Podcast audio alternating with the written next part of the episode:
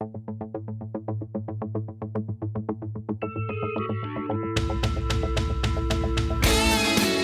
the New York State AFL CIO, I'm Darcy Wells, and this is Union Strong.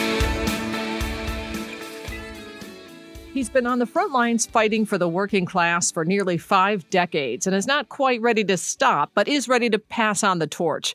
Richard Lipsitz is the president of the Western New York Area Labor Federation, AFL CIO, and he joins me on the podcast to share some stories of labor's fights from the past and to take a look forward to the future for the labor movement. Richard, thank you for joining me. It's my pleasure. Thank you. I've been looking forward to this conversation. So, um, Richard, as the president of the Western New York Area Labor Federation, start by telling us how many union members does that represent in Western New York? We we have about 145 affiliates, and it's an affiliate-driven organization, just like the New York State AFL-CIO or the National AFL-CIO. We're part of the AFL-CIO.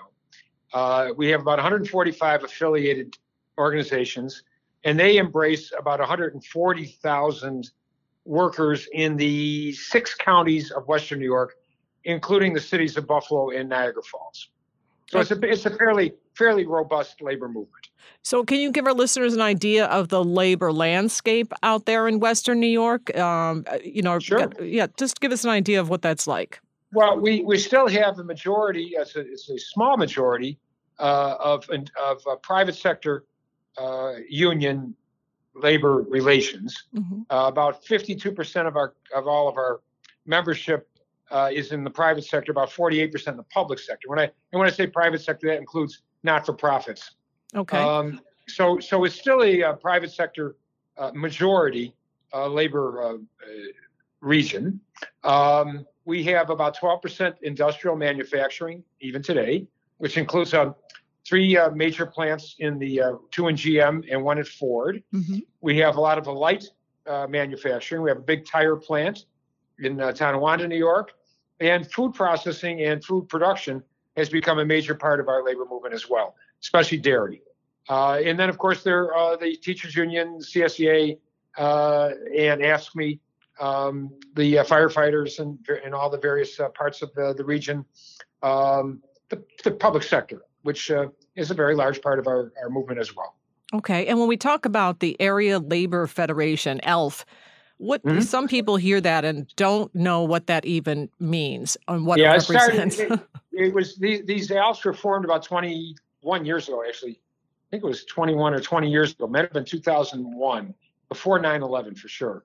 Uh, it was a consolidation of labor councils under one umbrella for geographic uh, sections of the state of New York, and it and it happened in other states as well. It was to be a national program.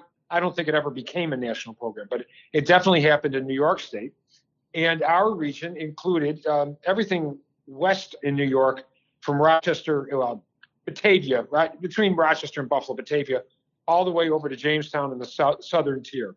So it has all the cities of Western New York, including uh, labor councils even now in Olean, Jamestown, uh, Dunkirk, Niagara Falls, and uh, Buffalo. So the labor councils uh, serve uh, as organizing centers for the uh, area labor federation. The labor federation is essentially the policy uh, set, policy um, center of mm-hmm. our labor movement in Western New York. We take our our lead on legislative questions from the New York State AFL-CIO. we participate in endorsement process for uh, state and um, federal political um, positions from the New York State AFL-CIO or the federal AFL-CIO. Uh, obviously, for uh, the state assembly, state senate, uh, governorship, comptroller, uh, attorney general, mm-hmm. Uh, that's all done through the New York State AFL-CIO. But we participate fully in that process.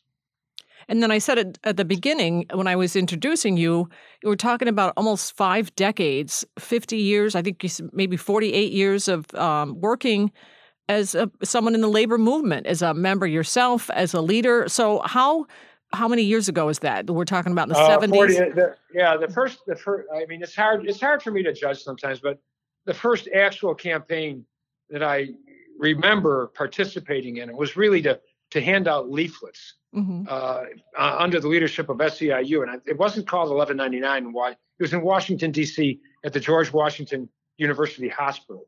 A major campaign to organize the uh, blue collar there was taking place, and uh, I got involved in it. And uh, and I've actually uh, done nothing but labor union work as the main kind of work uh, for me uh, ever since. So let me ask you though. Um, yeah. So mm-hmm. when you were doing that with the leaflets, were you a union member yourself? No, I was a student at that time. So and that's that's interesting to me because sometimes mm-hmm. you know when you say to people, "Hey, we just need you to help and uh, you know hand out these leaflets," and a lot of people go, "Oh," because nobody likes someone, no one likes rejection, right? And that's right. an easy way to get rejection. So you felt, you know, that's that's stepping up uh, for your well, first I, thing I, to do. I'm I'm just wondering what made you want to. Well, I worked. I worked at a. I went to school at George Washington University. And I had a um, a job for three years at a little office nearby the campus, where a lot of the activities of the uh, late '60s and early '70s were organized. So I was um I was like a, uh, a movement activist who had a job. Mm-hmm. Actually made forty bucks a week or something like that uh, while I was going to school. So I was in that office, and the uh, it, one of the areas that we were interested in is a um, as a, a place uh, was the, the um, organizing the labor unions in the Washington D.C. Uh, area, which included Northern Virginia and parts of Maryland. And um, uh, I got asked, "Do I want to participate in this campaign?" It was for no money, mm-hmm. Um, but it was sort of like what I was doing anyhow. And I, I, uh, I, I said uh, sure, and I went along and, and helped them uh, do that. And, and there was a team of about 12 or 13 of us, as I recall. And it was like campaigns today. You know, you uh, some had volunteers, some somebody was getting paid to organize it back then. I remember the woman's name, uh, and her her name was McShirley, and and um, and she recruited me to participate in this stuff, and I I was hooked. But I was hooked before that. I come I come up in a background that was strongly pro-union, mm-hmm. so I, I, shouldn't pretend that that didn't have, that didn't have some impact. It certainly had an impact. Um, after I, I, finished doing that, I, I, got a job at Roswell Park in Buffalo, where I was the um, I was um, an orderly, and I worked there punching the clock for 12 years. I was a member of um, a CSEA local, and I, I became president of the local union there at age 29. Wow. Uh, okay. And yeah, and uh, 1,200 people, blue collar union. That's a lot for a 29 year old. Yeah, you're not kidding. and uh, there's stories galore about that, but that's for that's for that's over a beer. That's, that's not okay. right now. Um, anyhow, after that, I um, I got hired by the um, by an SEIU local in Buffalo to, to represent hospital workers in about 19, not about, in 1987. Mm-hmm. So I've had a professional staff job with the unions uh, every every year since 1987. So when you were um, at Roswell Park with uh, CSEA, so were you actually involved in negotiating contracts? No, that was a, that was a time when the the it was Roswell Park was part of the state health department. It was a hospital within that system, and the CSEA organ, uh, negotiated a contract for the entire state health department. And we were just one um, location with our own local union. Mm-hmm. All the president did there, I don't want to call him, uh, or her a glorified steward, but in essence, you handled uh, questions of grievance and uh, and whether or not the contract was being uh, enforced properly at the at that workplace. But you didn't. I was I wasn't on any any statewide committees to negotiate the contract. I didn't uh, negotiate a contract on my own until I had the staff job uh, starting in '87, and then I did a lot of contracts because I, I stayed uh, with this SEI local. Local it was called the Western New York Hospital Council. Mm-hmm. I stayed there uh, until um, I went to work for the Teamsters in '95, and I've been with the Teamsters ever since. During my career with the um, uh, hospital workers and then with the Teamsters local in Buffalo, big local, I bargained about 100 contracts, maybe 100 more than that, maybe 125. Wow. Okay. So I bargained a lot of a lot of labor agreements, did a lot of grievances, did a lot of arbitrations, mm-hmm. uh, did the political action for those two unions for well, for certainly for the Teamsters 264 for a number of years. In fact, I'm still today the um, political action coordinator for the Joint Council of Teamsters 46 in, in Buffalo, and and I've uh, I've been doing that for a while uh, as well. So you know, it's um, it's been busy. Mm-hmm. Uh, uh, it, it, I became president of the uh, ALF, the Western New York Area Labor Federation, in 2011, uh, and I got elected three times. I took over for, uh, about a year before the end of the, my predecessor's term, mm-hmm. and then I've been elected three times since. So you've organized over the years. Uh-huh. I did roles. some of that too. Yes. So when yes. I'm curious, um, you know, we're seeing more and more workers organizing, yes. right? At newspapers, yes. digital companies, of course, Amazon's big organizing effort. Uh, what what do you think? What are we seeing right now? Why is that happening? Is it related to the pandemic? Was it on a roll toward this direction? What do you think? Well, it, it doesn't hurt. Uh, well, the, the, pandemic certainly is is laid bare the uh, essential contradictions, uh, economic contradictions in American life, mm-hmm. and we know that the gap, the uh, income disparity, and the gap between rich and poor has grown uh, exponentially in the last 40 years. I, I date this back to the uh, beginnings of this real pro- this problem. Really, is with Ro- Ronald Reagan's uh, administration, mm-hmm. and uh, I just think that we that we have openings here that we haven't had in a long time, uh, and that uh, the unions are starting to to take advantage of those and starting to really push. I also think the American working class wants solutions to problems that have been festering for for a long time 40 years even maybe even a little longer but certainly in sharp contrast sharp contrast. Uh, during the Reagan era, we had a bit of a respite under Obama, and then the last four years before, uh, before Biden were were a nightmare. Uh, were just a nightmare from every angle.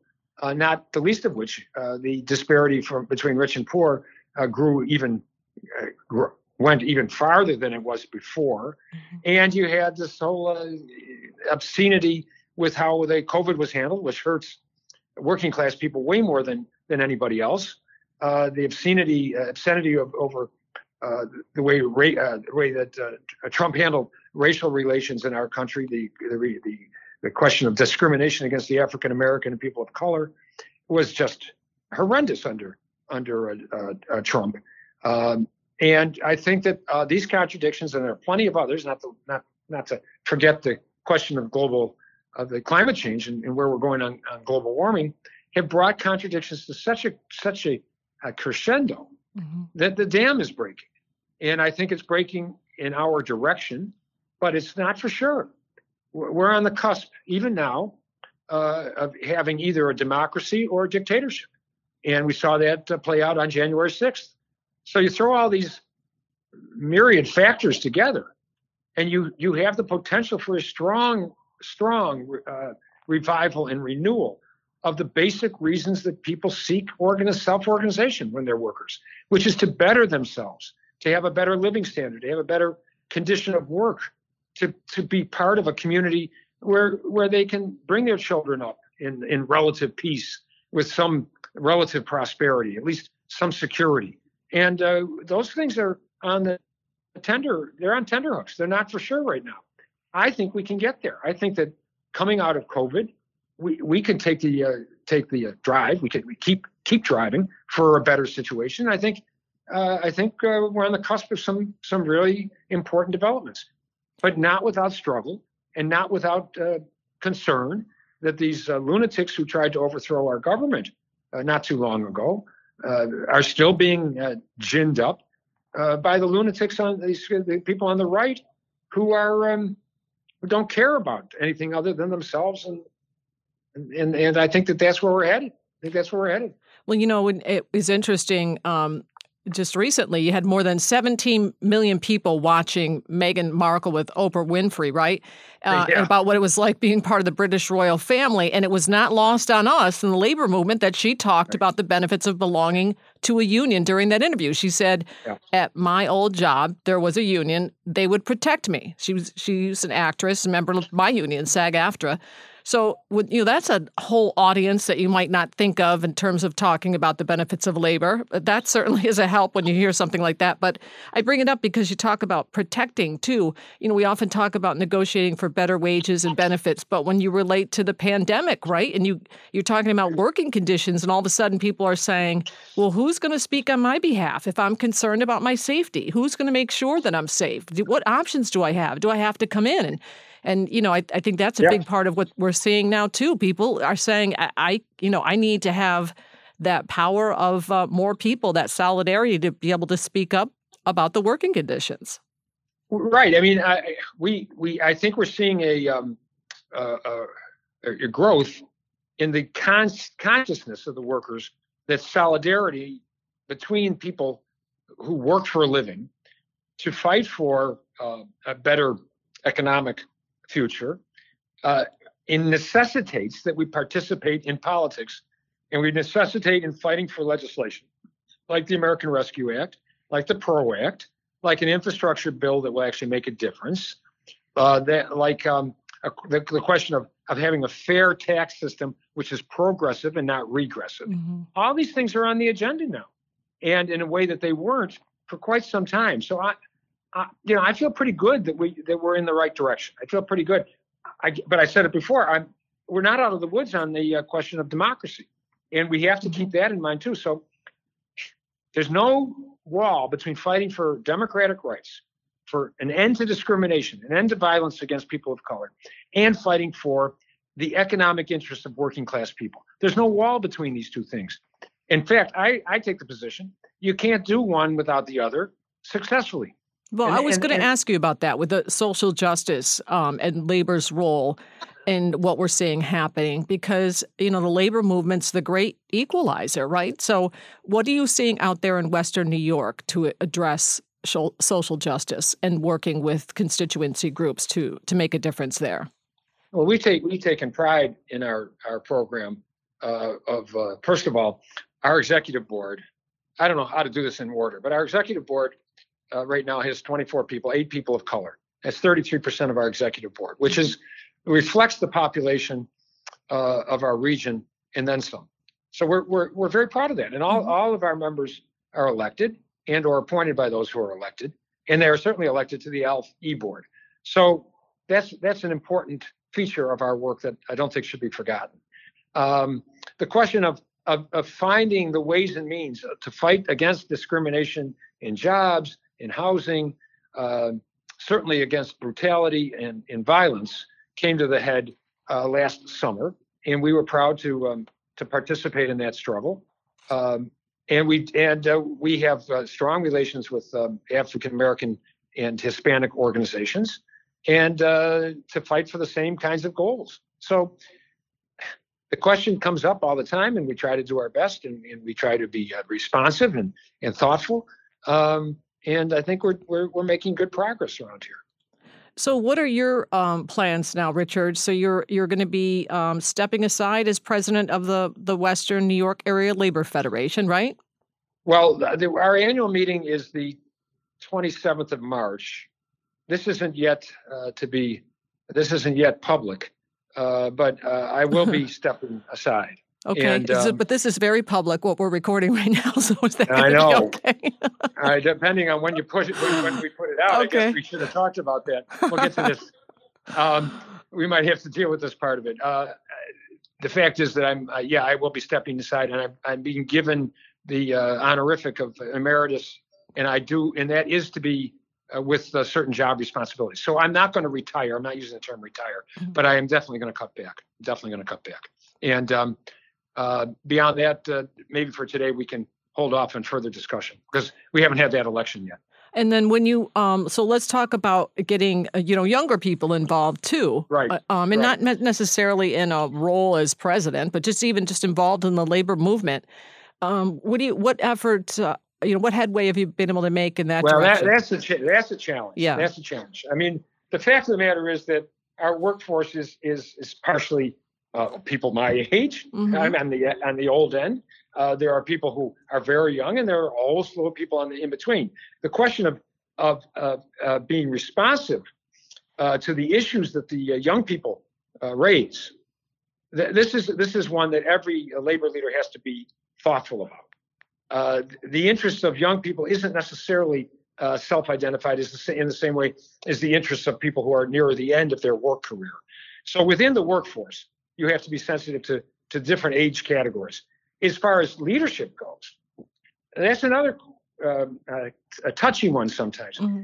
Uh, our labor movement is a democratic movement with a small d. And that means you got to get elected. I've been elected in my career. I've also been appointed. Uh, and a young person getting elected isn't getting elected isn't always so easy. So therefore, the question of of making sure that there's a program that appeals to young labor leaders. Mm-hmm. Uh, education program, a social program, uh, a program that uh, speaks to their economic uh, interests, that speaks to their cultural interests, uh, needs to be developed and and and, pu- and pushed. Uh, around here, we've all, we've tried to pay attention uh, to those kinds of questions. We used to, for example, we used to have a, a, a movie. We used to do movies and to try to get people to come out uh, and, and make those movies one that maybe the younger uh, contingent of our movement would be interested in, and other things like that. Um, the fact is that COVID has sort of uh, put a, a, damper on that for now. Mm-hmm. So coming out of COVID, when we can start having open public meetings again, all I all I think, what I've always uh, recommended is encourage the young workers to come out, mm-hmm. make it a welcoming atmosphere, and then not you don't have to change your views on this or that or or whatever, but just talk to people about where they are in life. What are their needs? What are their wants? And, and go from there. Build a program from there. I don't have any blueprint, Darcy.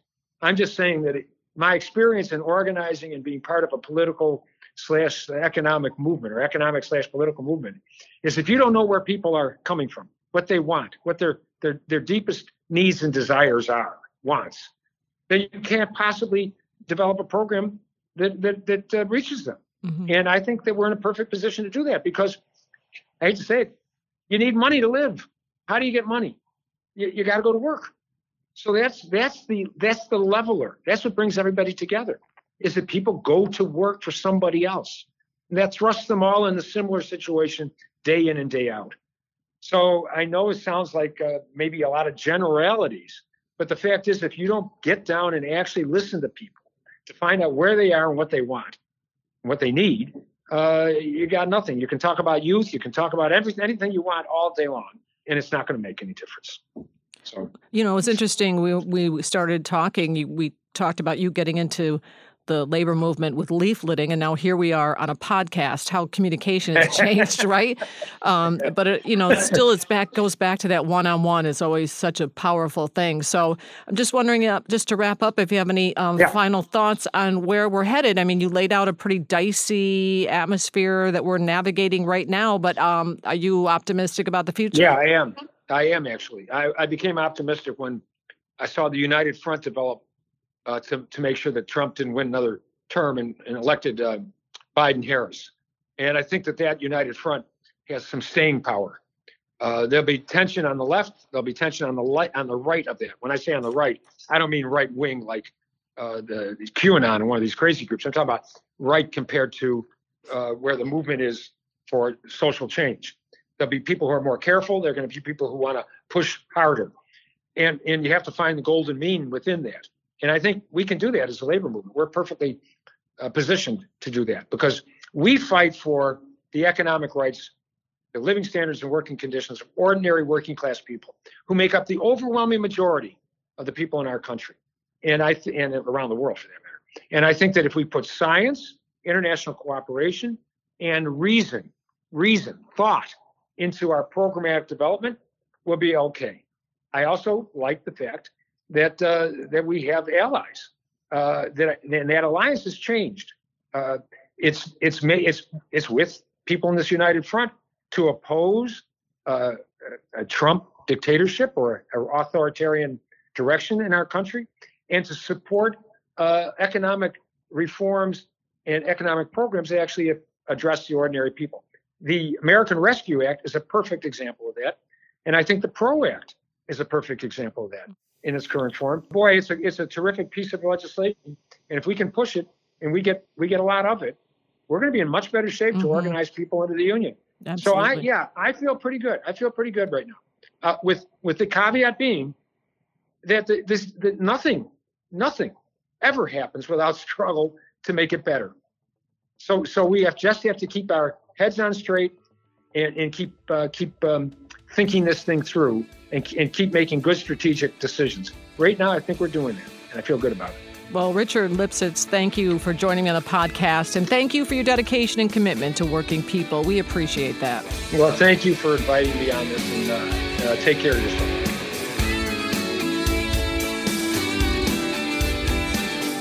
Thanks for listening to the Union Strong podcast. If you like what you're hearing, you can subscribe and give us a rating. This has been a production of the New York State AFL CIO. Our president is Mario Cilento. Our secretary treasurer is Terry Melvin. We're a federation of 3,000 unions representing 2.5 million union members, retirees, and their families, with one goal to raise the standard of living and quality of life of all working people. We keep New York State unions strong by fighting for better wages, better benefits, and better working conditions. For more information on the labor movement in New York, visit nysaflcio.org.